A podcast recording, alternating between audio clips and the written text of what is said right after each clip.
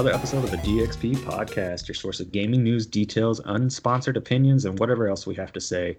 My name is Mike, and joining me today is Patrick. Yeah. All right, and Jovan. hello, hello. Glad to be back. Awesome. How you guys doing? Man, I'm doing pretty good. Pretty good. It's been a it's been a good week, man. The the DXP podcast has got followers and listeners, so I I'm pretty excited. I finally Yeah, hit that it's- little pride bullet and was like, I'm going to ask people on Facebook. Send. Yes, And I did. It turned out to be a the same thing. positive thing. I know. It's I'm I'm I'm thrilled. I know. We went up from 11 people on our social media pages up to 107 now. And Yeah. yesterday we had 14 listens as our highest ordeal. Now we're highest to 74. Man, that's So awesome. Nice. That- yeah, man. that's a Congrats, you guys. jump. You know, we're getting it there. And we just got That's- done with our first little fun photo shoot to show off our merch. Let's Yeah, let's get up yeah, yeah. 150. Those pictures should be coming soon. So Yeah, an eye out for my little sister is working on the editing and getting some uh, marketing material put into it. So that's going to be fun to deal with too. yeah. All right. Well, before anything, let's start off with some housekeeping. The All right. Animal Crossing had a direct. Sony has backed out of yet another conference. THQ just bought Saber. Witcher 3 had a neat update for the Switch port. Versatile Games is getting shut down. Bethesda pulls from GeForce. Hmm. EA is doing more things. And new Xbox and the new Xbox has new details. But before all that, here's a word from our sponsors. All right, to start things off, we're going to talk about that Animal Crossing that just happened. Uh, what was it? Last week? Uh, uh, dude, it was like Friday, Saturday, maybe Sunday, Monday. I think I watched it Monday. Uh, I just rewatched No. it today, but I know it came out last week. I think it was watched it. Thursday. I watched it Friday. Wow. Yeah, it was the it was the 20th. So Yeah. Yeah. It was yeah. awesome. So that's what hmm I'm was so great. I'm so pumped. Ugh. All right, I was never a fan of Animal Crossing because I just never got behind life simulators. Like I have a life of my own that's already busy and hectic. I don't need to make sure I'm making someone else's life maintainable, especially on a deserted island. Because I will turn that game off, not play it for a week, come back, and my island will be overran by weeds and scorpions and spiders. It sounds like you're talking from experience. Uh, yeah, I really am. The uh, like 3DS shock version, the 3DS version of Animal Crossing, uh, really grinded my gears because nobody liked me, nobody did anything with me. Uh, I was not the only one alone. I listened to another podcast, and one of the hosts' wives was experiencing the same thing I experienced, and I was like, "I'm right there with you. My people hated me." But did you send letters? Like No, yeah, yeah. Well, Dude, dude, you gotta send a letter every now. you got to then, be man. their best friends, man. Yeah, dude. but what do I get out of it? You Uh, get like a like a piece of rust bad furniture. yeah, Ooh, bad furniture. That's or that's occasionally nice. exclusive bad furniture. It's not wrong about that. Super rare. Super rare. About that. Mm. Super rare. All right, so they had a 27 minute direct. What did you guys think about it? Like, what are some key features that stuck out stuck out to you from this direct? Oh man, that's tough. Dude, okay. So the whole like some of the graphical updates, like the museum. Mm-hmm. Oh, dude, that looks so cool. Uh oh, oh, oh, oh, oh. What I really think I- I'm gonna like is the terraforming and like the ability to build bridges and stuff, kind of wherever. Oh yeah, kind of like how she or the character itself was like building trenches, and then they knocked down that one little cliff and turned it into a waterfall. Yeah, and then they made like a new ramp and stuff. Like that was something that was that's been missing from the other games, and they finally put it in here, and I'm so excited. Yeah, Yeah. there's like instead of pole vaulting over the ravine, you can build a bridge. Yeah, you, you couldn't I'll pole stick- vault over ravines before anyway, so Well, I'll stick with the pole vaulting as long as I don't have to sit there and be like, oh darn it, I have to go all the way back down to the bottom of this map just so this way I Ah. can cross this bridge and go all the way back up. You Dude. could always build a bridge right there, though. that's true. Now you So- can. yeah, now you can. I remember you can. playing on like the GameCube, and like my main world that I really lived up. Um, uh, the the bottom level bridge was all the way by the ocean, and the top level bridge was way up towards the top of the map. So if I wanted to cross the river, I was going to one of the edges, and that was that was a pain in the butt. But now we get to fix that on our own accord. Mhm. It's nice. I think that personally, the biggest takeaway that I had from all this, like you said, the graphical updates, I love the whole seasons thing. Oh yeah. like the way yeah, the yeah. seasons change in this game it it looks absolutely phenomenal which you know is going to give you the feel of you know winter you you even saw the northern lights in the sky um showing it's like pretty dang awesome considering this being Dude. like a switch Heck yeah. Yep, That looks so awesome. look- So all the And- awesome keys on pause for a second. What do y'all think, and what do you take away from the fact that this is going to be another Nintendo exclusive that does not support cloud save? Uh man, the not the not having cloud save is kind of annoying. Like I feel like we're in the day and age where that should be like standard. I mean, everything has a cloud. Apple, Google, uh, PSN, Xbox Live. There are cloud save games on the Switch. Why not put gonna it on the first party exclusives? That's what I was thinking. Nintendo has like it like the air means. Yeah. So now why not just throw it in there? Yeah, because I mean, it's just putting it in the same bucket as Pokemon and Splatoon. Like, there's no cloud save, so they say that they have something backed up. They have something as a contingency plan in case you do lose your save data from like a lost or stolen or damaged tw- Switch. But I mean, that's mm-hmm. just that's that's But- that. But what steps and hoops are you gonna have to jump through to get your save data back? That's and what I'm why are you saving my data on an offset server where I could just be loading it to the cloud and that way if I ever need it on another switch I can download it and poof I'm ready to go. Yeah, I agree. I mean what if I'm one of those people who's uh, got a switch at home that stays in the dock and I have a switch light that goes with me everywhere. agreed You should be able to play your world on like if you own two switches, like you were just saying, you should be able to play your Animal Crossing world on both switches. Mhm. The only way you can do that now is to is to have a memory card, I guess. True, but sometimes the memory card will lock a profile to a certain switch. Oh, man, Yeah. that's that sucks too. Mm-hmm. Yeah, it- it- I Nintendo is so far back compared to other platforms. It's actually kind of disappointing in a way because we even have mobile games that support cloud saving in some shape or form. And like to, to for Nintendo to have all these different exclusives that are all single player for that matter, where it's not really a multiplayer based game. Unlike well, Splatoon, different story, but even Splatoon for its progression doesn't have any say like cloud storage or cloud saving. It's very sad in my opinion. The multiplayer, it's coming in. You get eight people to one island, and Yeah. another that's uh, online or local co-op. Uh, no split screen from what we've seen so far. And then if you have a family Switch and you have multiple profiles on it, Patrick, let's take you for example. Your right. Switch is going to have Patrick, Jessica, Yep. and Alec. Well, Sure. if it comes across it, if Jessica or Alec want to play, they're going to be on your island, but setting up their own home and doing their own thing. But it's still that exact same island because it's the Yeah. same island per Switch console. You don't Right. get a different island. Yeah, and then they're even going to have, like you said, there's no split screen, but there's this weird local multiplayer where you can have you and three other people running around, but you're in the same screen. So like whoever's the leader kind of decides where you all go. if you know what I'm mm-hmm, saying. And everybody acts as an AI. Right. yeah. if you Basically, you, can you do switch. little things, but like you don't get to decide really anything. You just switch off. So- like, I want to go sell some stuff real quick. You go sell it, and then you switch off so they can do whatever they got to do. It's Mhm. kind of it's kind of a cheap out to throw in local multiplayer on the back of the box. So it's basically Yeah. like you're gonna play, everybody's on the afterburner, and then when it's someone else's turn, you're gonna go to the afterburner and they're gonna take over. yeah, basically. It's good for like a pee break. Like, hey, I gotta go to the bathroom. Here, take over. Yeah. Now, see, by my understanding, is even when that person's running around, like when they stop, you can like cut down a tree or well, yeah, you can like cut down a tree or go fishing or whatever.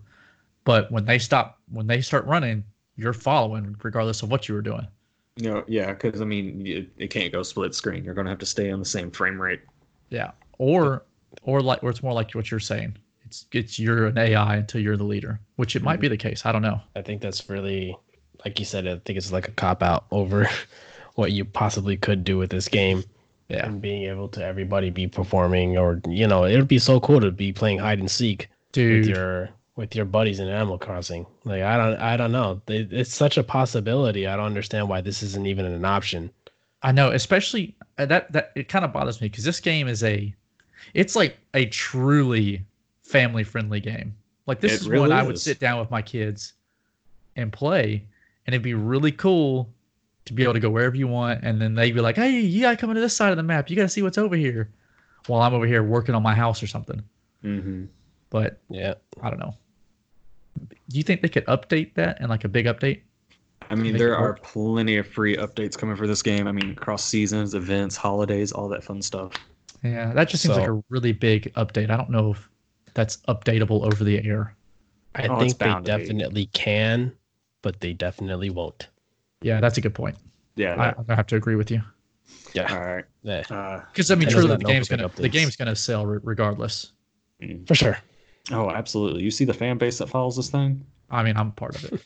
Exactly. Same. See, two thirds, and I'm just getting it because I'm being forced into it. That's right. That's because you run a. It's because you run a uh, a video game podcast. You got to play it. I know. I'm being forced into it because of that, and then I'm pretty sure Jasmine would hunt me down. Uh, yeah, probably. All right, how about this? Voice and text chat requires a separate app. If you want to actually talk to friends, you'll need to download a separate smartphone app. The Nintendo Switch Online mobile app is being updated to support the New Horizons, and it requires for both voice and text chat in the game. The app will also let you scan QR codes to import pattern designs from past Animal Crossing games. the whole pattern things from the other games. That's pretty cool. Uh, If I had the other games. well, yeah, sure. Uh, okay, so I don't have. I haven't had the Switch very long.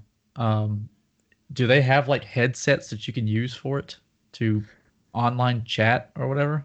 So Like they they make Turtle Beach headsets for the Switch, but I do not understand how the Switch works for talking online. Like when me and Jovan first got Splatoon 2, we had to use Nintendo's app or just call one another. So this this isn't anything new. It doesn't sound like. Can, No, they're just updating it to support the game. Okay. let, let me let me be the the guy that does this. Do. Why? Why are we still doing this? Like you have the perfect opportunity. Like I, I swear, I swear, Nintendo is like a bastion of great opportunities, but they find a way to ruin it. Yeah. It's like they take they just take all this money from us. They give us all these great products, but the products don't support the features that we are used to and come accustomed to because of other systems. I You don't- agree. And like here, sorry, go ahead, Patrick. No, no, no, go, go, go, go. and uh, my, Patrick, hear this out. And me and Mike spoke about this one time before. Yeah. Like, what is stopping Nintendo from reaching out to Discord and saying, "Hey, we want you to be the way we do chat in our games"? That would be that. I mean, that would be an excellent way to do it. That would be yeah, because it, it obviously seems like Nintendo has problems putting in resources tur- toward like certain features that people actually want. Yeah. So why not just give it to a company that's more than willing to do it? If you were to come out and say, "Hey, look, Discord, we want to do this," I'm pretty sure they would love to do that. They would love that opportunity, and I think it would personally put forth like a bit of pressure to have Sony and also Microsoft do the same thing with their chat features on their consoles. Yeah.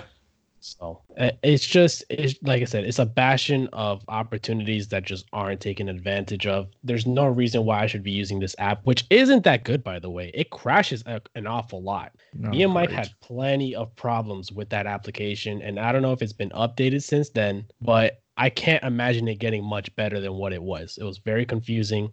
I still can't message my friends on the Switch. All right, and it, it's it's just all over the place. They need to really make the community aspect of just the console itself for the longevity. For for the long run of this console, they really need to focus on the community aspect of this None of that sounds encouraging. it, they did it to themselves. You have to ask. You, you have to wonder. Is like, well, you know, there's been big talks of Nintendo going under uh, like a couple years back, and then after that, like you have like a great breakout like the Switch, but then there's certain features that that prevent it from being even better than what it is, and this is one of them. And cloud cloud saving is uh, is another thing as well, especially if you're charging twenty dollars a month for for online multiplayer access you know, you don't have a lot of multiplayer games as Nintendo, Splatoon, I guess Pokemon for trading. Am I missing one?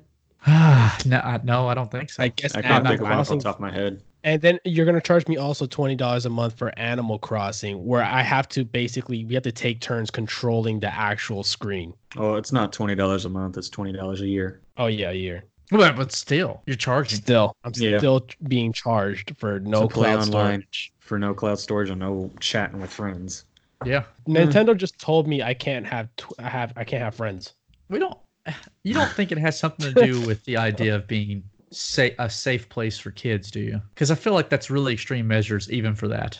Well, I mean, if it's, it, it couldn't be because you have to look at it. You, you, the Switch has Fortnite for crying out loud, That's and we see how competitive and aggressive people get on that. So it can't just be because of kid friendly. It's, I mean, yeah, it's to me it, it just seems like it's they're squeezing out a lot of money for less features. I just always thought it probably might be like a government thing. I don't know. So- I mean, I don't know if Japan would have something to do with it, but that still seems a little odd, especially since they released the, the Switch, you know, all over the world. You just make different features for different countries based off of their laws. I mean, they they they constantly region lock all kinds of stuff, so they could region lock things like that. I, I just maybe maybe to like calm down the toxicity in their community just Maybe. a little bit if they wanted to go that route. But I mean, if if somebody's getting hyped up over like Pokemon battling and uh and Splatoon matches, I just don't know what to tell you. Yeah, That you know what? Never mind. I'd be that guy. Yeah, you know what? Good Yeah. job, Nintendo. Yeah, you did really good. yeah. Okay. Hashtag sarcasm. Well, to go on to a little bit more of a darker note, Sony has yet again backed out of another conference. Uh, just stated last week, Sony had pulled itself from PAX East. We felt that it was the safest option as the situation is changing daily. We are disappointed to cancel our participation in the event, but the health and safety of our global workforce is our highest concern. PAX East is one of the largest gaming conventions in the United States, bringing in tens of thousands of people to the Boston Convention Center each year. Sony was supposed to be debuting a demo for The Last of Us 2, and now nothing, leaving that one big spot that Sony had for the convention center completely vacant and leaving all the other developers and publishers without any type of setup to debut their games. So it's leaving people with a week to scramble to get everything ready to go uh, in two days. Uh, so Wow. I guess I guess Sony's gonna do their own thing now. Well, I mean, if you remember back at the the announcement that Sony made saying that they won't be attending E3, they said they're going to attend uh, roughly about a hundred individual like Sony featured events. And Right. if you did the math, that was literally like two a week out of Goodness. a 52 week year. I mean, yeah, 52 week year. That'd Yeah, two events sense. a week. So Hmm. I've got to see how they're going to handle this. Because if you look at the facts, there's only been one known case of the coronavirus in the Boston area. Don't get me wrong, these cons can get nasty. People don't Yeah. take care of personal hygiene for the X amount of time they are there. I- True, and, and I've- coronavirus actually like it's kind of focused on people with weakened immune systems and people who don't clean themselves. Oh, that's great. yeah, Like, uh, I was listening to one of my podcasts that I listen to on my drives, What's Good's Games, and they are going to be at PAX East, and they're just like, all right, so with all this being said, uh, we're not going to be shaking any hands. We're just going to do a fist bump. I was like, so I'm going to be fist bumping people while I'm there. But There I was go. also told to carry hand sanitizer with you or Clorox wipes. I mean, as long as you're as long as you're not sick, I mean, you're probably not going to get it. But that's not that's whatever. It's beside the point. Rather be safe than sorry. I mean, I'm going to get Yeah, sick yeah, yeah. afterwards. I mean, everybody gets post con crud. Every, everybody gets post con crud. Yep. Yeah, that's always the thing. Oh man. So there were some uh, big moves that happened this week uh, in the gaming world. Uh, T uh, THQ um, or the Embracer Group, which is the parent company for THQ, uh, they bought Saber Interactive. Saber Interactive did the things, uh, did stuff like the Twitch port for Witcher Three, Wild Hunt. You mean Um, the Switch port? That's what I meant. What did I say? The Twitch port. the, Switch port. we are on Twitch. Uh, no, the Switch port, uh, and also for Vampire with a Y. Uh, anyway, the the and you're gonna have to help me out with what this means, but the deal consists of a 150 million dollar fee initially, with a maximum earnout of 375 million dollars. What the heck does that mean? It says de- it, it said depending on fulfillment milestones, but is that it like just depends a on how much the company does with them being under it. is that like how much Saber does under them? So if if Saber hits off like a huge game, 375 million more dollars are going to go to Embracer. Well, it can go up to 375 more. So the base is going to be 150, and their max is going to be Okay. 375 for a So payout for the company. It that is that is the that is how much the Saber will be worth based off of how good their games do, like the company itself. From my understanding, Uh, yes. that makes sense. It's and because of the way my mind works. It's like when a, a player in soccer is bought from another team and they say, oh, he's bought for forty Yeah. million pounds plus add-ons that could be reached depending on milestones, and you're like, what? And it's like, oh, it, they could pay fifty-three million dollars if he starts this many games, scores this many goals, blah blah blah blah. That's I guess that's kind of what they're doing here. Yeah, But anyway, that's that's seems like. that's a bunch of that's a bunch of contract speak. Really, this just means uh, Saber will be Embracer's fifth operating group, and uh, the co-founders of Saber, um, they are going to become Embracer's second largest shareholders. Which that's I mean that's a pretty dang that's that's that's big. Oh, absolutely, That is pretty They- big. I mean that gives them big say when it comes to meetings, like business meetings. Yeah, and direction of where they want everything to go. Right. Uh, CEO of Embracer, Lars Wingefors, Wingefors, Windforce. Oh, Okay. a bunch of weird names. Uh, Saber has been on our radar for a very long time because of their deep history and consistently high quality work. Their ambitious moves towards self funding projects in recent years have been particularly impressive, especially with World War Z, which sold more than 3 million units. While Saber will remain a standalone company with Embracer Group, we look forward to collaborating with them to elevate their ability to create and market premier titles. I'm so happy I gave you that segment because I would have butchered so many words. hey, all I'm thinking of when I hear Saber is Saber Company from The Office, but Mm. so I'm just picturing a, a triangle-shaped tablet. Uh, so anyway, uh, looks like uh, what- is this saying that Saber has 80 games in development, or No, or uh, there Embracer as a whole? No, No, THQ actually has 80 games in development. THQ, just THQ, not Embracer. Yeah. Holy crap, Yeah. that's a lot. Yeah, they came out Well, and announced that like uh I think it was like a little bit after E3. They're like, "Hey, we have 81 games in development, and a few of them have already come out. So I want to say they have about 80 left. So If I, I, you I count imagine the new stuff they're making now too. They're- can't all be in like late stage development. They all got to be in like all different stages. All like, different. yeah, like some in, It's just- like it's kind of just a bunch of phases in between all of them. I was about to say because if THQ Nordic's about to release 80 games, well, they just took over the entire gaming world. It'll be only their games inside the Dice Awards. Yeah, like, uh, THQ Nordic Awards was really what it'd be. hmm yeah, right.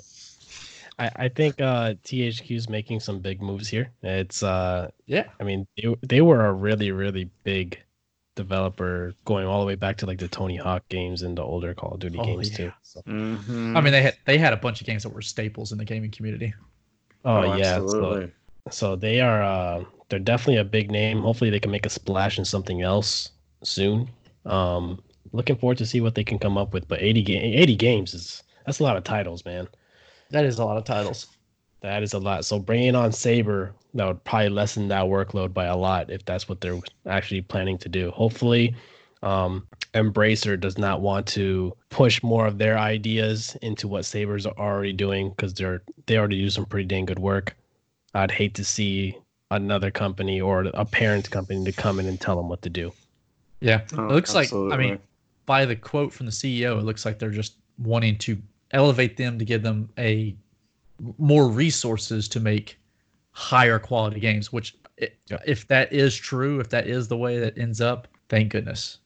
Don't ruin a good company. I mean, they got the lot of other Witcher and whatnot going for them right now, so they have that, and then they're Yeah. still pushing updates for the Witcher because it just came out on the Switch. Heck yeah. And speaking of updates to the Switch, The Witcher 3 just had a major update.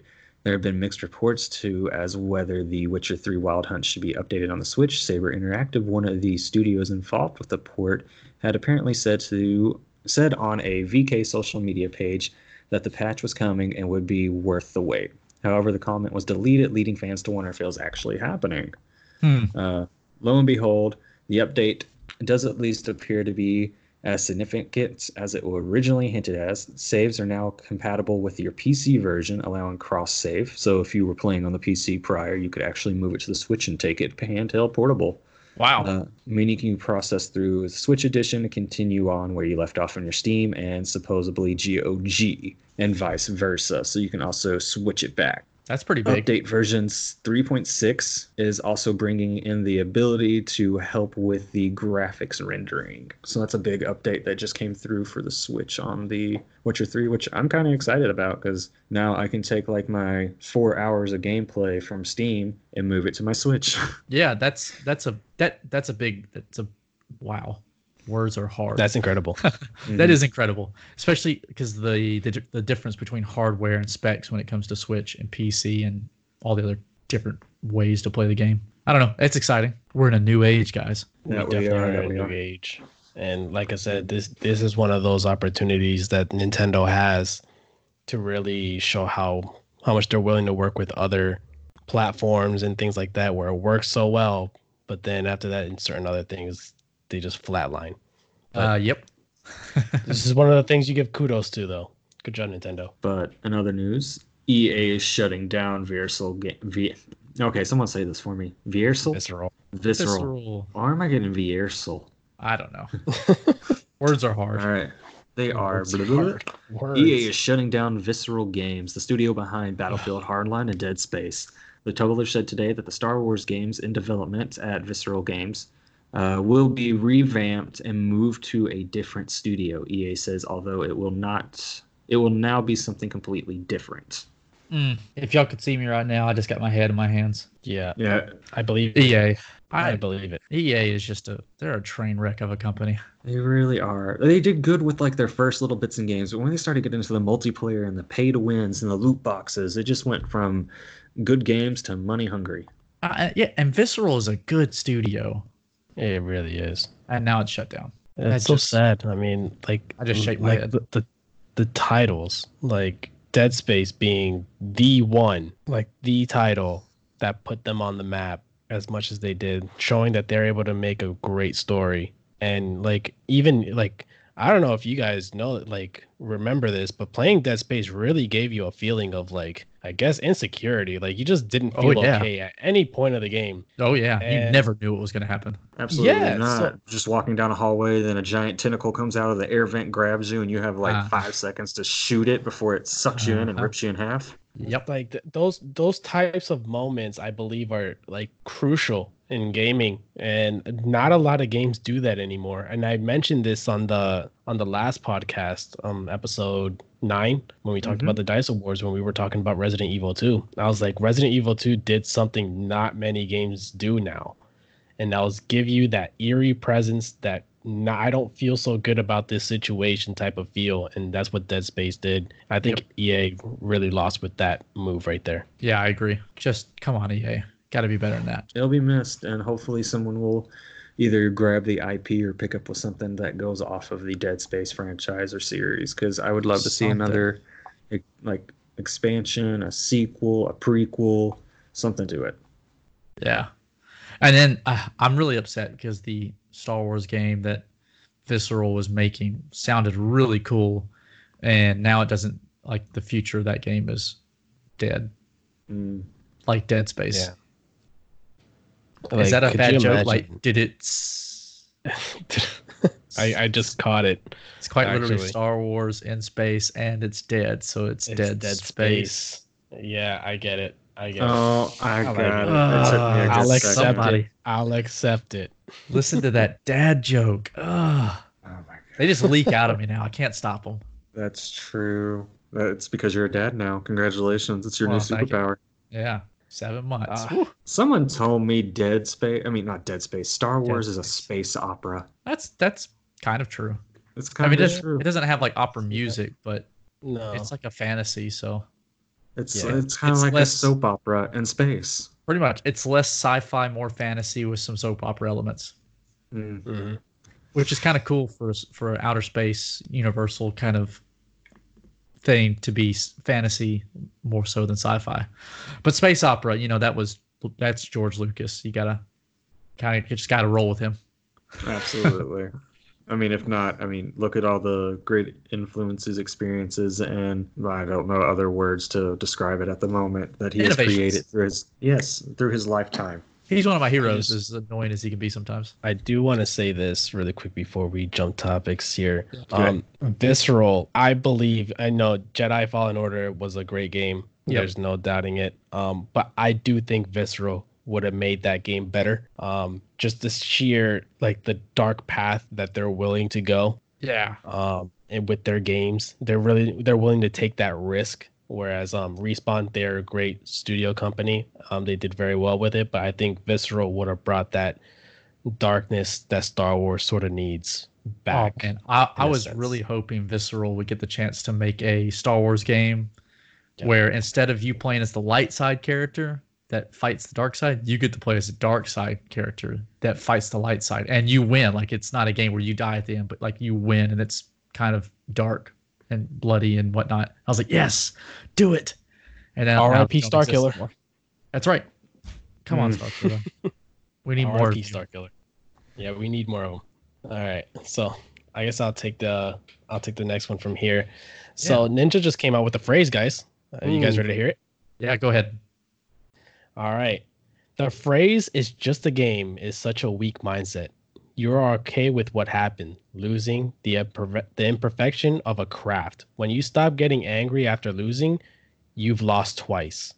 There's always something to learn, always room for improvement. Never settle. So, what's your take on this? And I know he's coming from a more of a competitive background where, you know, that's what he sort of plays in. I mean, not so much in the competitive leagues and things like that, but he's a competitive player. Like whether Right. you play a battle royale for fun or not, you- like you're competing to be number one, aren't you?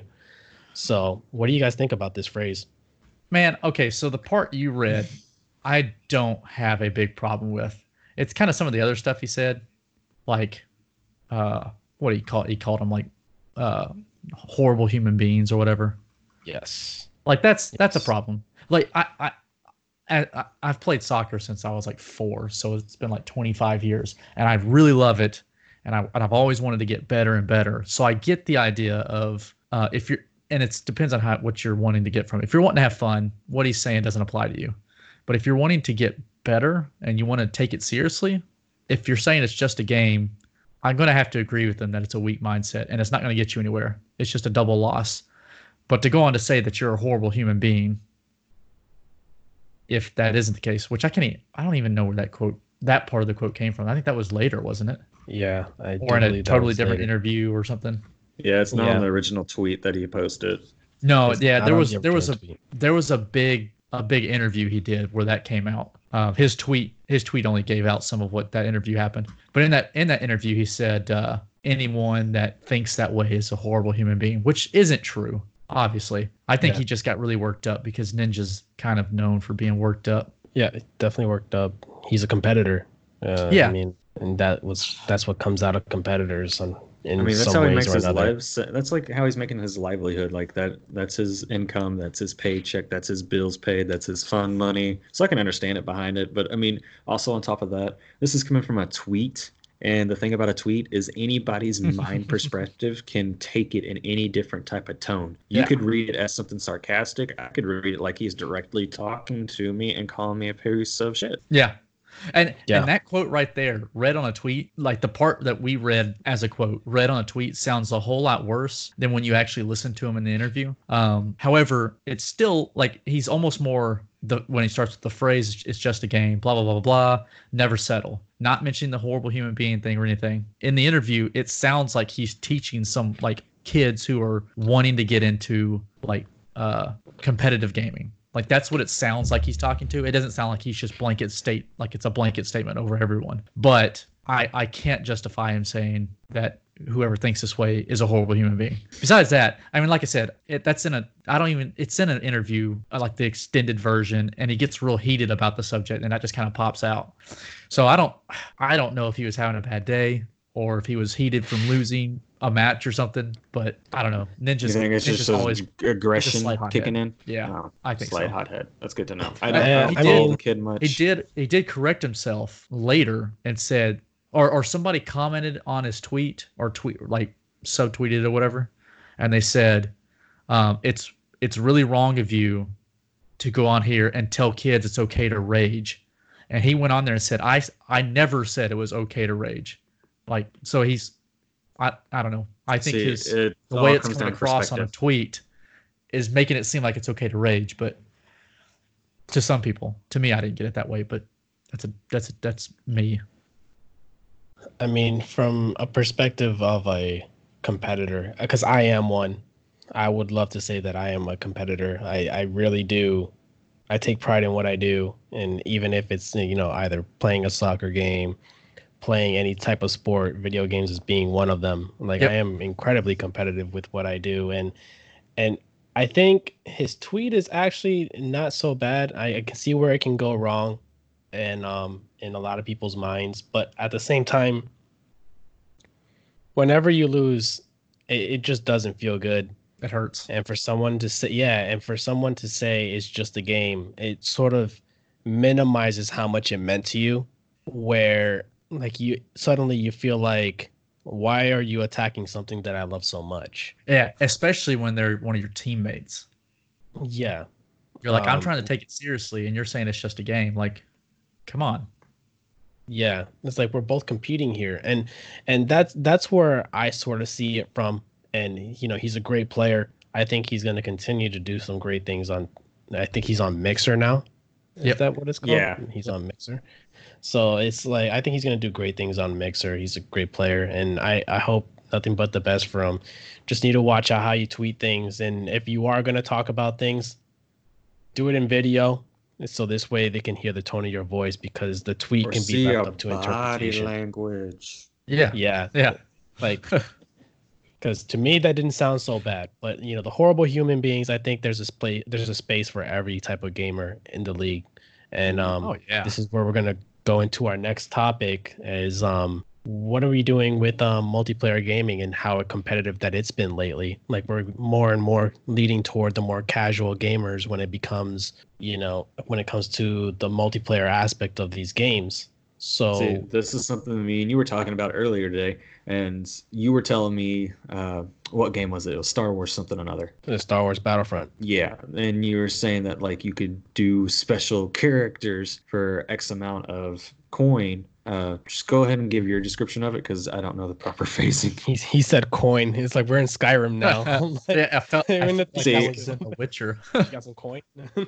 like Toss a coin to a Witcher. so recent. So, so recently there was an update, Pat. I don't know if you're aware of this, but in Battlefront now, you know how you have to get battle points, so this way you could be a hero. You have to get a certain amount of points inside the multiplayer match, so this way you can activate being a hero, whether it be Luke, Chewbacca, Han Solo, Anakin, and so on. Right? Yeah, you, you earn it within the match. Correct. So with these points in the most recent update, they dropped the heroes in points down to like 150 points. Dude, That's I, no I more saw that. Then a kill. And if you're an officer, you just need to activate your your your L1 R1 special ability and you act, instantly have maybe 5 heroes as soon as you die. Mm, So so th- that leads me personally as a competitor, I will reiterate that statement cuz I am a competitor yeah. that's sort of alarming for me. I think it's a big crutch, and and as even Mike, as he's not much of a um, multiplayer competitive type of player, I'm a single player agrees. RPG kind of guy. yeah, and he agrees, and he agrees that this is actually a pretty bad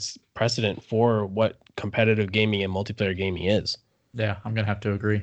I mean, you, the whole idea was I, I don't know playing battlefront a lot it was it was super rewarding when you finally reached the 5000 battle points where you had to have to get darth maul or luke skywalker like it felt like you had accomplished something like i always was like oh yeah oh yeah here we go i, I when i was pumped but it Yeah. didn't happen every round and of course i wasn't always that great at it but it didn't happen every round so to Mm-mm. see him move it down it just it completely waters it like it's it's not it's not worth anything it's worthless now like you're just an overpowered noob. You Yeah. don't you don't even have to practice. You don't have to play the game. You can just jump right in, and now all of a sudden you're slaughtering everybody. Like that doesn't. Come on, learn the game. Like take take some pride in the game. I I, I agree. Go ahead, Mike. You were going to make a statement right before Patrick started. uh, I completely lost my train of thought because I'm pretty sure you're going to bring Mhm. something up about some type of aim assi- aim assist, and I will be able to Oh, boy. segue onto that. Okay, so basically, recently in Modern Warfare, there's been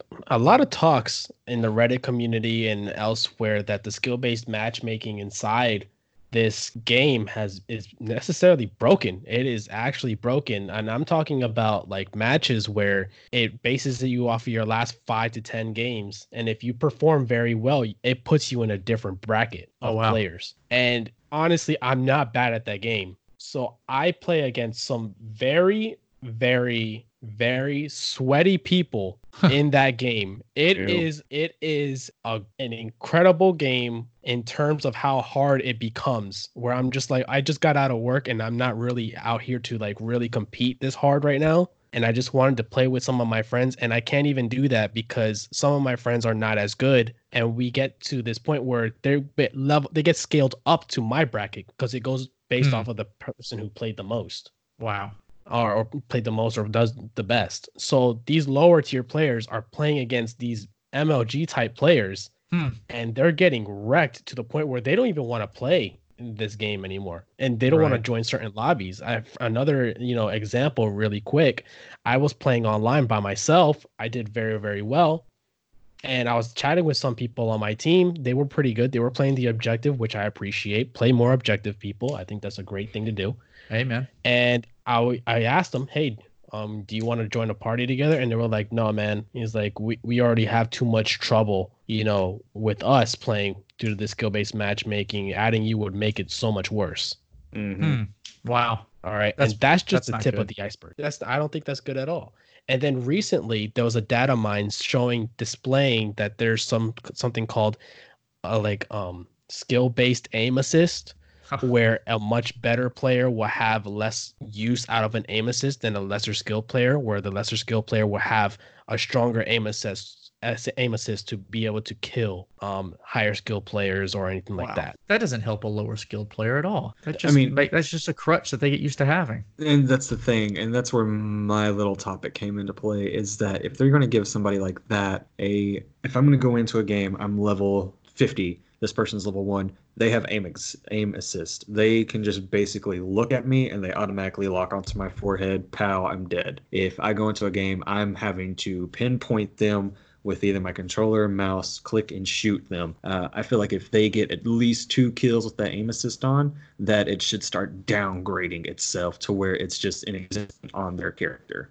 I mean, yeah, you're level one going up against a bunch of level 50s. This is going to help you, but every time you get a kill, we're going to knock the assist down 10%. So your first one, 100%. You're going to get a 100% kill. Doesn't matter who it is. It's an automatic win. After that, you've got a 90% chance of getting it. Then you got an 80, 70, 60, 50, 40, 30, 10. Then you're on your own. Yeah, I I just don't think it should be in in gaming at all. Uh, I guess I we just grew up in the school of hard knocks of when gaming, multiplayer gaming became a thing where it was, you know, talk trash and make sure you back it up, get better if you can't because, you know, people are always going to try to be better than you or everyone's going to try to outdo you in every single game.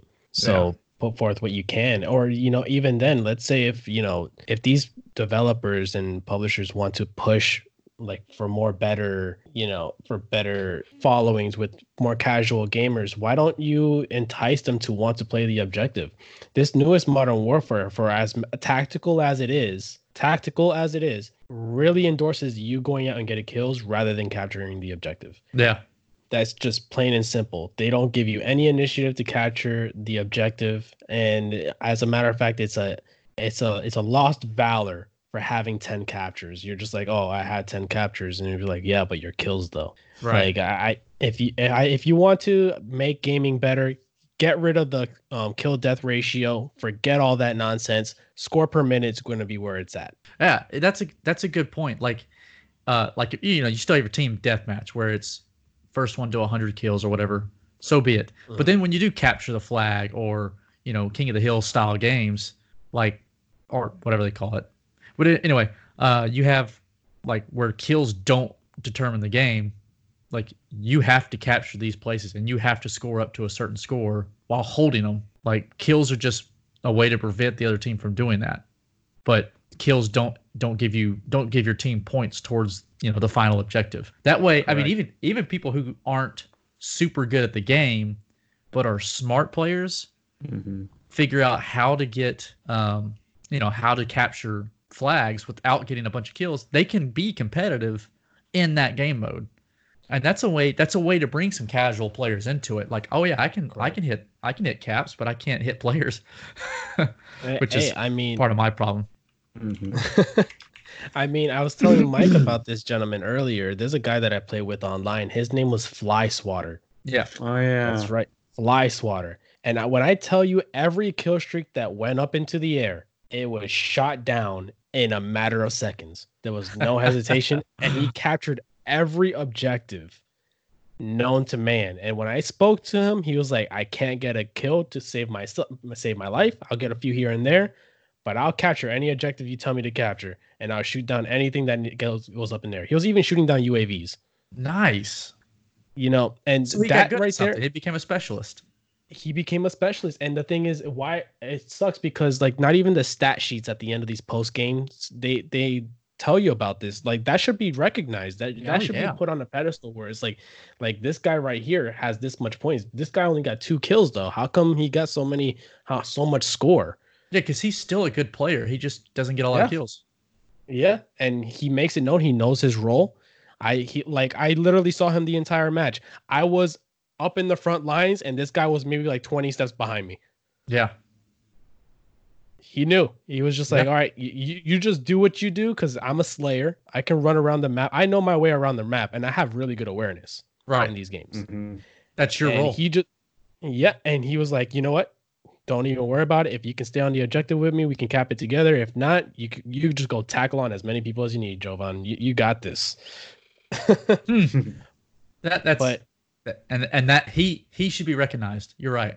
should he should he shouldn't be at near the bottom of the the s- the, the leaderboards just because he didn't get as many kills as other people if anything they should give you more score um more points per per shooting down the objective or capturing the objective make it enticing again Yep, I agree. Or equal it out a little. Yeah. All right. Uh, well, I guess we're moving on to a lighter note, but still a negative note. There's a lot of negative negative stuff going on this week. Yeah, I don't. Have y'all heard of Nvidia's GeForce Now? I Yes. have. Yeah. So for anyone who hasn't, it's a cloud gaming service. It's similar to the whole Stadia movement, Google Stadia. Well, last two, uh, I guess two weeks ago now, they they they were running a beta prior to two weeks ago, and they had a bunch of games on there and a bunch of different, you know, uh, game studios making games for it. But when it went out of beta and kind of went into like a live form, Activision slash Blizzard dropped dropped out and pulled their games from the from the from the you know GeForce Now, the uh, console, if you will. That's not what it is, but for lack of a better word, the service. So that that was kind of a big hit. But this week has been another big hit. Activision, oh no, not Activision, but uh, Bethesda has uh, has pulled their their stuff as well, except for Wolfenstein Youngblood. So it, you're talking franchise like Fallout, The Elder Scrolls, and even Doom, which is uh, ID Software, but still Bethesda. Um, those are all off. Uh, they said that uh, one of the suspected problems um, is that GeForce Now allows consumers to play the games they bought on Steam or any other service on GeForce Now. So that's a, I, I think that's a great idea because that just makes GeForce Now the central location for you to be able to play the games that you bought on Epic Games or on Steam or on Blizzard dot or Battle dot Battle.net or whatever it's called. Um, and I think that's a great idea. But these other, you know, people like Activision and Bethesda, we think don't like that. They want you to buy a separate copy so they get the extra funds. You know, naturally they're thinking about money. Uh, there's some weird licensing breaches to do with these things coming in together. I don't understand it. I'm not a lawyer. Uh, NVIDIA came out and said the trial uh, is an important transitional period where gamers, developers, and publishers can try the premium experience with minimal commitment while we continue to refine our offering. Uh, they went on to say, as we approach a paid service, some publishers may choose to remove games before the trial period ends. Uh, ultimately, they maintain control over their content and decide whether the game you purchase includes streaming on GeForce Now. Uh, they also went on to say that they don't expect uh, these game removals to be anything major. They think they're going to be far and few, few and far between. Um, but so far, that's two big companies that have jumped off. But so, but besides that, it's been, I mean, it sounds like it's been successful. Besides that, uh, but they did get good news this week. Cyberpunk 2077 is coming to GeForce Now on launch day. So at least there's something. Nice. And it sounds I don't know, it didn't they didn't say whether that included you buying on Steam or somewhere else and it being playable on GeForce Now, but it will be on GeForce Now in some capacity. So that's big. I'm trying to see where GeForce Now is supported because I know like NVIDIA TV can play it. All right, let's see. Uh, you got the Shield TV, okay. You got computer, all right. Uh, they've got some weird little handheld system that you can play it on. Uh, I, I don't know if that's like one of their own little ordeals or what, but they have two different ordeals. Uh, they have the free and they have the founders. Hmm, they're taking after Stadia on that one. Free Yeah. is, of course, zero dollars and zero cents a month. You get standard access and one hour session length. Uh, then you have the Founders Edition, which is five dollars a month for twelve months. Priority access, extended session links, RTX on, free ninety day introductory period. Yeah. Yeah. So I I think I think what you're talking about is they have I think Nvidia GeForce now has a little controller that is similar to what Google Stadia has. Mm. I think. I'm not 100% on that. Uh, I'm I don't know a whole lot some- about GeForce now. Doing some quick little uh, Googlings.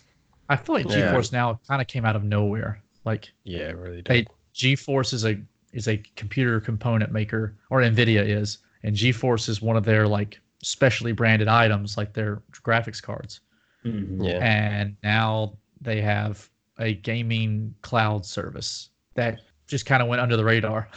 I think um, the whole gaming streaming service is going to be very fragmented as it starts to pick up. Yeah. Like exclusivities are going to be all over the place. And Yeah. it's a scary future if you think about it in terms of gaming. yeah, It is because look at it is if, if everybody takes off with it, you're looking at less physical sales, less manufacturing costs, and then everything's going straight through a server. 100% of the proceeds are going to the company and to maintain that server's lifespan and uh, maintenance. It's it's kind of like a win-win uh, if you're not a like physical collector, in my Right. opinion.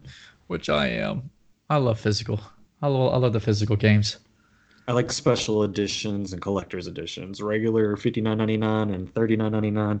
I'll totally do a digital. I bought a new digital game today. Yeah, I mean I'll do it too. It's nice the pre-download game goes live at midnight kind of thing. You don't have to go stand in line, but I also like showing off my collection. That is also true. Then again, I just got a website that maintains my whole library, and I'm just like, here's my library. Whoop, done. Nice. Oh, so in other news, we're going back to EA again because they suck. Yikes.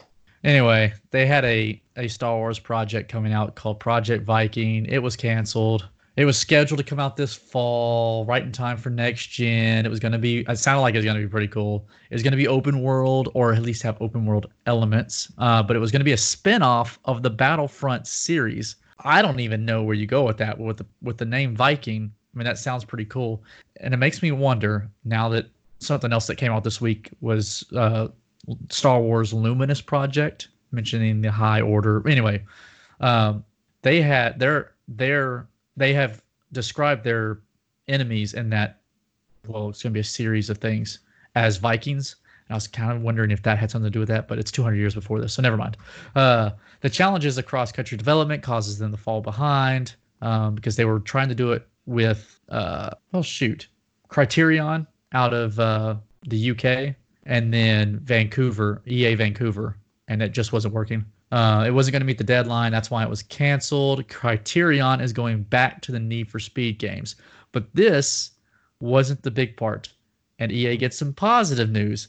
This same, uh, it was a Kotaku uh, uh, news article that, that I think they broke this originally. And right at the end, they just throw in this like big hitter where it says, uh, "Oh, by the way, EA is also working on two more Star Wars titles. Uh, one of them is a Jedi Fallen Order sequel, and it's being done at Respawn. And then there is a smaller, more unusual project, and that's being done at EA Motive in Montreal, Canada." So I don't know what this smaller, more unusual project is, but I hope it's cool. Babu Frick. Oh my gosh, if it's freaking Babu Frick. It's it's it's Babu Frick. That that's that's what the smaller project is. oh no. What does that mean? You're here first. That beats me. You're you're writing it, aren't you? You've been you've been recruited by uh, Montreal, uh, EA Maybe. Motive. That that that'd be incredible. I, I can do it ten times better than what they're currently doing. So Well, that might be true. Observe. what what is EA Motive even responsible for? What have they come out with? this uh, can we? EA Let's see. I, I'm pulling it up right now. Yeah, Uh, looks like EA's BioWare Montreal was merged into Motive Studios. So I mean, they have some, they have Star Wars experience. Oh goodness, Star Wars Battlefront 2, in collaboration with Criterion and EA Dice. That's pretty much all. that's it. Dang, that's Well, not a good. At least, at least we know they'll give updates if the game is bad. hashtag bring back visceral. Why? Why? Uh, why yep, what are we we doing go. this? Why? Why are we doing this move when? yeah, we you Quite had literally. visceral there. quite literally, all this started with the cancellation of Visceral, or the the closing of Visceral. It's, it's one little pebble that just causes a huge landslide. Uh, yes, it's ridiculous. It really is. You said Bioware. Wasn't Bioware the company that made um? Anthem. Oh yeah, what a train wreck! Oh, damn. Yeah, but they did Okay. make uh, Star Wars: The Old Republic, Oof. which was which was good. It's Oh an yeah, you're not you're not wrong about that. MMO, they also made if you don't- Dragon Age like it, and Mass Effect. those are good. Well, well, most of Mass Effect was good. I liked Mass Effect. Too. Dragon Age was really good. Yeah. Yeah. Elf all the way. Yeah, leave it up to EA to destroy these franchises. Oh, Disney, take your licensing exclusivity away from EA and let's divvy it out amongst everybody. It Dang. would be phenomenal. Because if it go away from a company that just focuses on just like the major bang for your buck turnaround and goes to something that's more focused on gameplay, co- collaboration, uh, experience, yes. depth, it'd be a whole lot more of a Disney experience. Because if you can take the feeling and like, not gratitude, uh, the feeling and excitement, words. If you can take the feeling words are out any type, they are. If you can take the feeling out of Disney World that people experience from just being there and put it into one of their games, that's Yes. something that could take off with, and it would be splendid. dude, if you could take the magical side of Disney, give it to a company that actually cares about the art of making a game and the and the consumer experience with it, and add in that Disney magic, holy crap, we could have a fantastic Star Wars game. However, Disney is also a whole lot about money. And EA is all about money. Therefore, you give your company, you give your rights to the company who's going to make you more money which is a Mhm. problem because that's not the way Walt wanted it. But you know, when he died, things started to go downhill. Yeah, I mean, even Or I guess today when we had a died too. yeah that too. I, know that today, like, um, they recently changed over CEOs. Actually, Uh, Bob yeah, Iger has stepped Yeah, down. Quite literally. Dang it! And uh, Bob Iger stepping down was kind of sad. But what's really sad is the person who they put in place. no. What's really sad is well, Bob Iger was pretty good, but he still gave Kathleen Kennedy a contract. So Yeah, that's true. He did do that. yeah, he did do that. So that hurt. So that hurts. But Yeah. Dave Filoni and Jon Favreau are not ahead of Lucasfilm right now, and that's a problem. yeah, that is a problem. Can't confirm. Um, and the new CEO is Bob Chapek, Chapek. Chapek, something like that. Uh, He's he was the leader of their Crazy of, Bird. That's what it sounds like. of their parks, like the head of Disney parks or something. Yes, he he You know served. Disney he's- parks. Yeah, he most recently served as chairman of Disney Parks, Experiences, and Products. Mhm. So, so in other words, inside like all the future Disney games, you're going to get an option to buy things from Disney Parks as microtransactions, so you can have it shipped to your home. Well, wouldn't that Is be something? This is telling me. Mm. you want this plush? PlayStation Yeah. Store. Yeah, sure. Dude, okay, so if you know it, anything about the Disney parks, is they've done some incredible, incredible things, like with Pandora, the A- Avatar Pandora, Mhm. and Galaxy's Edge and Toy Story Land. Like, there's some incredibly imaginative things in there that he's been at the head of. However, there's been some really not consumer friendly decisions, such as ridiculous price hikes. Ugh. Well, Like, I understand I- price hikes, they happen, especially when you're doing a whole bunch of new construction, but the price hikes have about priced normal people out of going to Disney. I'll tell you this, like in terms of the price hikes, I do know that Disney was seeing an influx of so many people coming into their parks. Yeah. Last time I went to Disney, it was hard to move around over there. Oh yeah, Uh, yeah. I I am not even going to front, and I personally believe Disney's ri- raising these prices to keep people away. I, it's not. like- you're, you're. I don't think you're wrong. Yeah, I think there's just so many people in Disney that they are raising these prices just so they can be like, okay, well, let's try to see if we can lower the amount of people coming into these parks. And in actual al- in actuality, when they did the first price hike about what was it like two years ago, two three years Yeah, ago, something like that. Yeah, something like that. When they did the first price hike, more people like the amount of people that came, I think it not doubled. It was like It did. like- it did go way up. it go it went way up because people were afraid of it hiking up again so they wanted to sneak in their visit to disney while they still had a chance and they could Yep. afford it Yep. so Uh, so i that's something else maybe maybe disney needs to go a different route make it easier to get into disney Yeah, so people don't- cheaper People don't feel like they have to go right now. They go. I don't know. The prices went down. They might go down again. Maybe we'll just hold off our trip till next year. yeah there's that and then it'll be so accessible oh yeah we can always go next year we can go in like six months we can do all this this this and that people Crossing get tired of disney Well, anyway, enough about Disney. that's Yeah, to right. say it's one long rabbit hole. that It is. happens. hey we said quirky stuff Yeah. yeah. We're all about the quirks. Mhm. Yep. You know us has got some quirks? That new Xbox. Man, it's got some crazy stuff. yeah it does And I don't mean no My Hero Academia quirks. I just mean some straight up hardware quirks. Yeah, man. Let's g- give me some. Give me something. All right.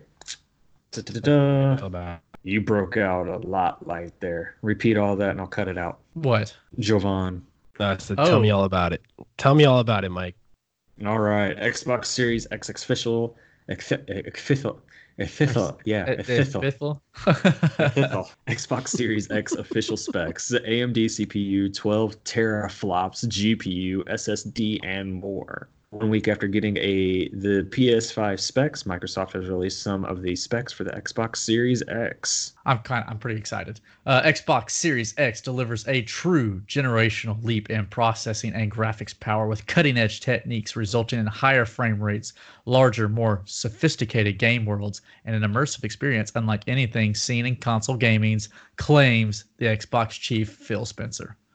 And I actually I, I actually like Phil Spencer, so I'll, I'll I'll go with him on that, Hardware accelerated direct X ray tracing. which is like a lighting technique. Yeah, shadows, all that It fun looks stuff. Make it look a fantastic. It's just really hard to run. And I don't believe many of the producers and developers are going to be optimizing their games for that, No, especially in the so. more competitive where shooters reign that- almost it- supreme. Right. You're not going to run it for that. You're going to run it maybe on like your Elder Scrolls games. Yeah, for sure. For the Or more Minecraft. immersive games. A Or- custom AMD Zen 2 CPU that will be pushing 12 teraflops of power. It's just a funny word, teraflops. Yeah. So so with that uh, in the in the header of this thing, it says 12 teraflops of GPU. Uh, but I wrote it out as saying the CPU is pushing that because uh, from everything we've seen so far, the graphics is going to be on board on the CPU. It's not going to be a separate graphics card. Interesting. which is which is going to be i mean that's the best way to squeeze in power into a smaller frame and not produce copious amounts of heat so i mean i'm interested to see if they can get it out especially with uh with the price point they're at that's going to be interesting Mhm. yeah, it is. Uh, it will be running a SSD, HDMI 2.1 support, full backwards compatibility, including the Xbox 360 and original Xbox. Quick resume on multiple games instead of standard single game currently. Uh, da-da-da, scroll down. Smart delivery. If you buy the game digitally on Xbox Series X, you will be able to download it to the Xbox One without the fear of it downloading DLing. yeah downloading you got it Okay. Downloading. Yeah. Okay. I was like, am I reading that right? uh, without the fear that you are downloading a game made for the Series X. This also means that you will be able to buy a an original Xbox game that if you download it to the Series X, you'll be getting the version that is made for the Series X. Uh, so what that basically stating is, regardless if you buy a old Xbox 360 original game and you port and download it onto your Series X, it's going to bump it up to be compatible with the Series X to push it to its peak performance for graphics, performing, latency, all that fun jazz behind it. Yeah, it sounds like they're going to be optimizing all their games. Yep. Which is phenomenal on their behalf. Yeah. Yes. Also, we're going to be having a, a, a, a variable rate shading. Uh, it's a new kind that's been patented by Xbox or, or Microsoft, really, I guess. Uh, but it would allow game developers to prioritize certain effects, animations, and such so that what you should be focusing on is going to be running at peak performance and things in like your peripheral or things way off in the distance that don't matter will drop frames in those spots or drop performance in those spots to give you what what is tricking your brain to being the perfect picture all around. It's an interesting thing, and Huh. through through some of the demos that have been run, I- I've heard really, really, really good things about it. Nice. Hey, the features looking bright, huh, Pat? Yeah, I think so. I Con- hey, console gaming and PC gaming coming together. Basically, Yeah. it's, a, it's a dang uh, This custom PS5 built and X- PC. yeah, the PS Hey. the PS5 and the Xbox One Series X, man, they're they're bringing PC game into consoles. It's just that Yeah, they body that they have rendered for the Xbox. I mean, for the PlayStation 5 right now is just so wonkers. It looks like the bottom I of a haven't- vacuum. I haven't even seen it. Oh, it Is it like a vac- official official diagrams of it? I think it's still rendering. It just looks like a vacuum cleaner. What? Looks like I a have not Roomba? seen this yet. It looks like a Five. shark. Oh my gosh, is that really like it's like a U shape almost? Kinda. It kind of looks like a shark. It looks like a shark and a and a DVD player had a baby. I don't know. I look. I think it It's looks a pretty shark. cool. I'm not I, I'm not I'm not saying it doesn't look cool, but it does kind of like a shark and a and a Eh, but, DVD player had a baby. mean, I'm okay then with it. again, like then again, like these are always like the first looks at them. Like I don't know if you look at the original PS4, Dude, um, that thing looked like a it looked like a just a really big box.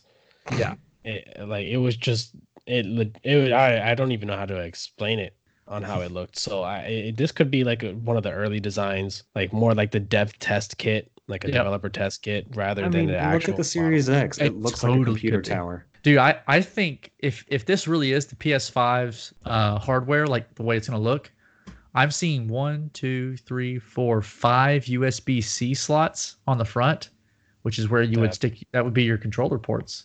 Yep. I am all about having more ability for wired controllers. Come on, no batteries, or the option to have no batteries.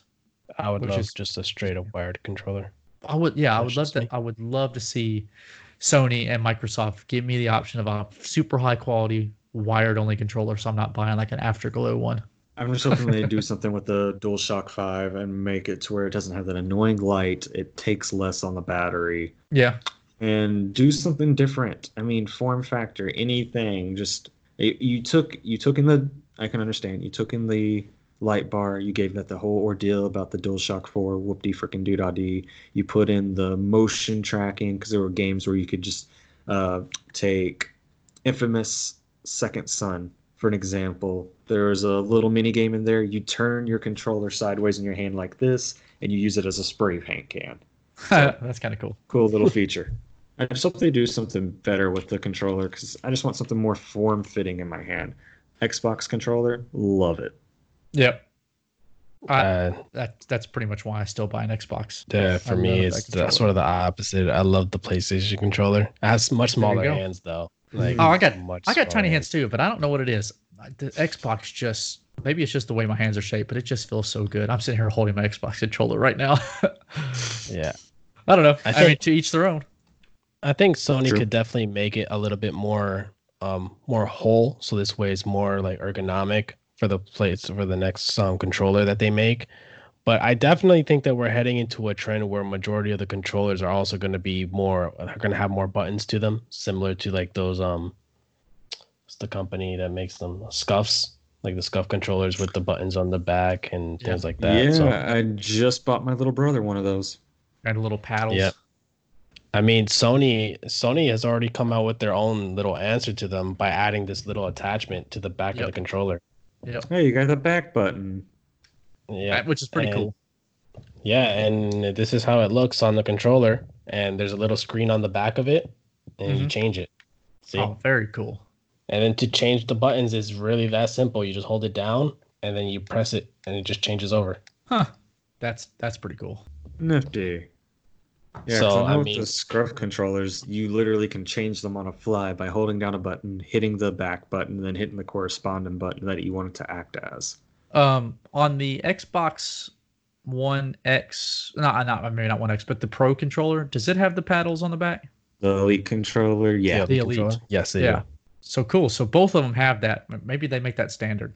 Yeah, I, I'm seeing it being a standard, especially because competitive gaming is becoming a big thing, whether it be Yeah. the battle royales or just playing, you know, war games like Call of Duty and Battlefield Online. It's becoming a thing that is uh pretty big. So definitely Yeah, I mean, we're- that market. We're starting to see college scholarships being given out for gaming.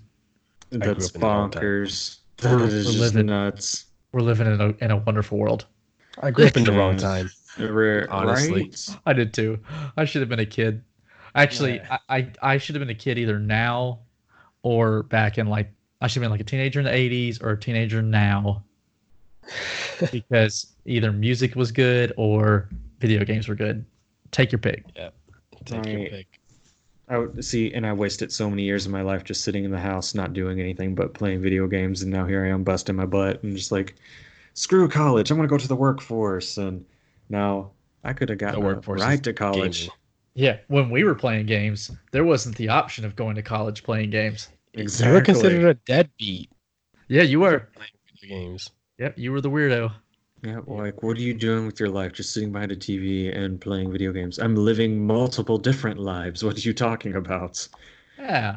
Today I'm a Crash Bandicoot. Tomorrow I'm a wizard. The next day I'm a dead man who's coming back from the dead to slay a wizard. Right. And today, that's The cool. Dragon King. The Dragon King? The Dovahkiin. The Dovahkiin. Dovahkiin. Dovahkiin. Dovahkiin. Yep. Look, that game is amazing. I lost my life to it for a while. You know, my friend went to the Renaissance Festival and picked me up a a like a burnt like it's like a like a burnt wooden plank with the Skyrim map map on it. It's like burned into the piece of wood. Dude, that's freaking cool. Yeah, it, it's Jeepers. abs- yeah, it's absolutely epic. I, I'll show you a photo of that stuff later. But like, it's it's really really cool. That's that's sweet. But Mhm. I, I want to get your reactions on camera for like just so this way you guys can. Are you sending it in the text message? Oh yeah, I am. That I am. Oh boy. Just so you guys can see it. Hey, the Predators won tonight. Shout out Preds. There you go. Again, this is Tuesday night, not uh, Friday night. So for you podcast listeners, Oh yeah. Predators won on Tuesday night. All right. Dude. Ah, dude, that's so cool. that is nifty. Right? So you I'm said that's- up jelly. Oh man, that is awesome. Yep. I'm jealous. That's that's freaking cool. Mhm. It's ridiculously cool. Like I ten out of ten would recommend. It's probably one of the coolest things I received. Dude, that's freaking Mm. sweet. All right, Well, guys. I think On that note, anybody playing anything new this week? Whoa. Cyberpunk 2077. If you buy it on the Xbox One, you also get on the Xbox Series X. he's For free. Not wrong. Yep, it will be upgradable. Xbox is going to be doing some type of thing to get you either a digital copy, I believe, for That's what it sounds like. free. I Yeah. mean, it's going to save them a whole lot because I mean, no one wants to dish out that many physical copies uh, via retail. Yeah, and nobody wants to wait for Cyberpunk 2077. So you go ahead and buy it when it comes out for Xbox. You get it for the Series X. I Yeah. bet PlayStation does the same thing now.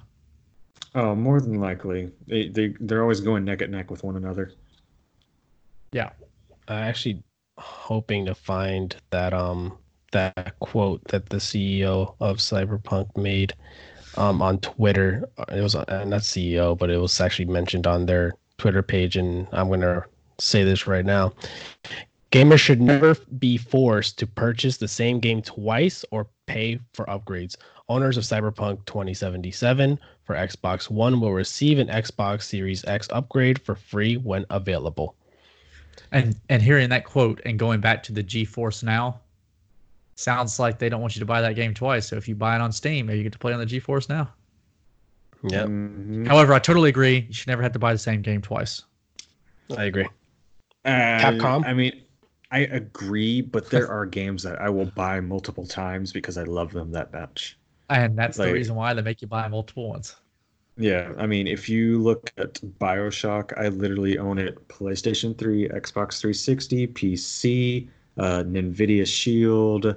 I own it on uh, Xbox One, X, I mean, PlayStation 5. That's six consoles. I own that one game on. Five already? PlayStation 4. PlayStation 4. My bad. We're talking it's- about PlayStation he's 5. foreshadowing. oh, okay. Or- He's going to own it on PlayStation 5. Yeah. Oh, sure. absolutely. Wow. You are, I mean, you might as well just go ahead and count it. So PlayStation 5, There. Xbox Series 1X. there you go. All right. All I'm hoping for is that we get a Star Fox Adventures port for the Switch. And I know it'll never happen ever in a million years, but I want a Star Fox Adventures port on the Switch. I mean, as long as you think about it, you can bring it into existence. I believe that's what one of those uh, spiritual people say. Got to channel that brain power. Mm-hmm. Serialize it, Pat. Just gotta, I gotta, I gotta think it into existence. Yeah, you can do it. Yes. You can start a Reddit message and have a bunch of people think it with you. There you go. But don't get me wrong, I did like I did like Star Fox with that staff he was using in that game. Uh, yeah, it was awesome. Exactly. It's like my favorite game ever. I've only beat it like 20 times. See, Uh, that's me. That's me in because I because I don't have my game my GameCube out, so I don't play it anymore. But as soon as I break out that GameCube, guess what game's popping in? That little tiny Star Fox. disc. I miss those like- little tiny discs. They're like big. Little That sounds baby like disc. me and like Metal Gear Solid and um and Final Fantasy VII growing up. Oh yeah.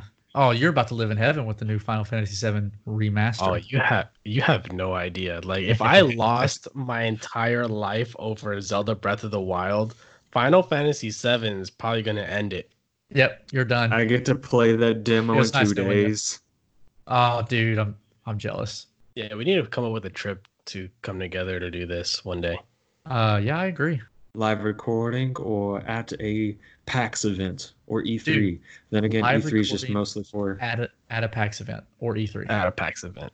at a PAX PAX event. event. Take it PAX big. I mean, I'm down for either. PAX South in Texas. Heck yeah. Or even TwitchCon someday, but that's in California, so let's not do that. Yeah. That's a long way. That's, a long way. expensive. Yeah, Texas is a lot easier to get to. That is true.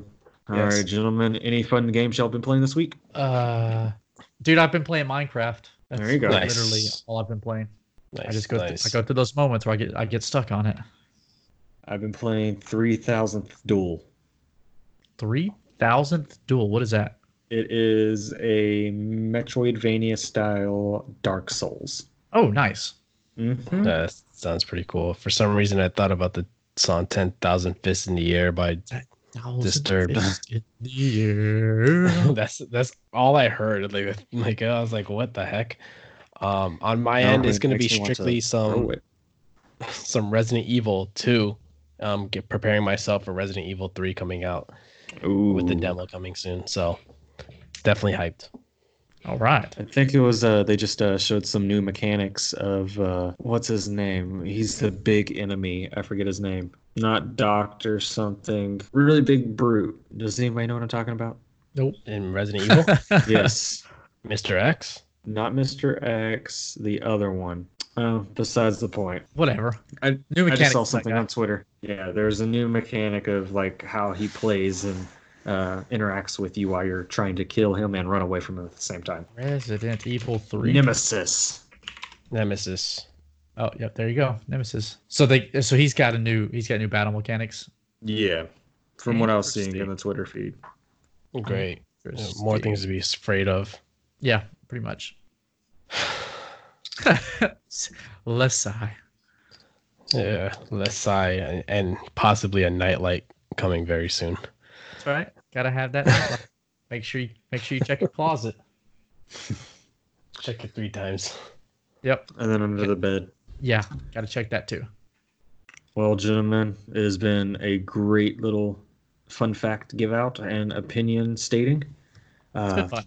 As always, I am Mike, and you can catch me at at BioGamer on Twitter. Uh, this is Patrick.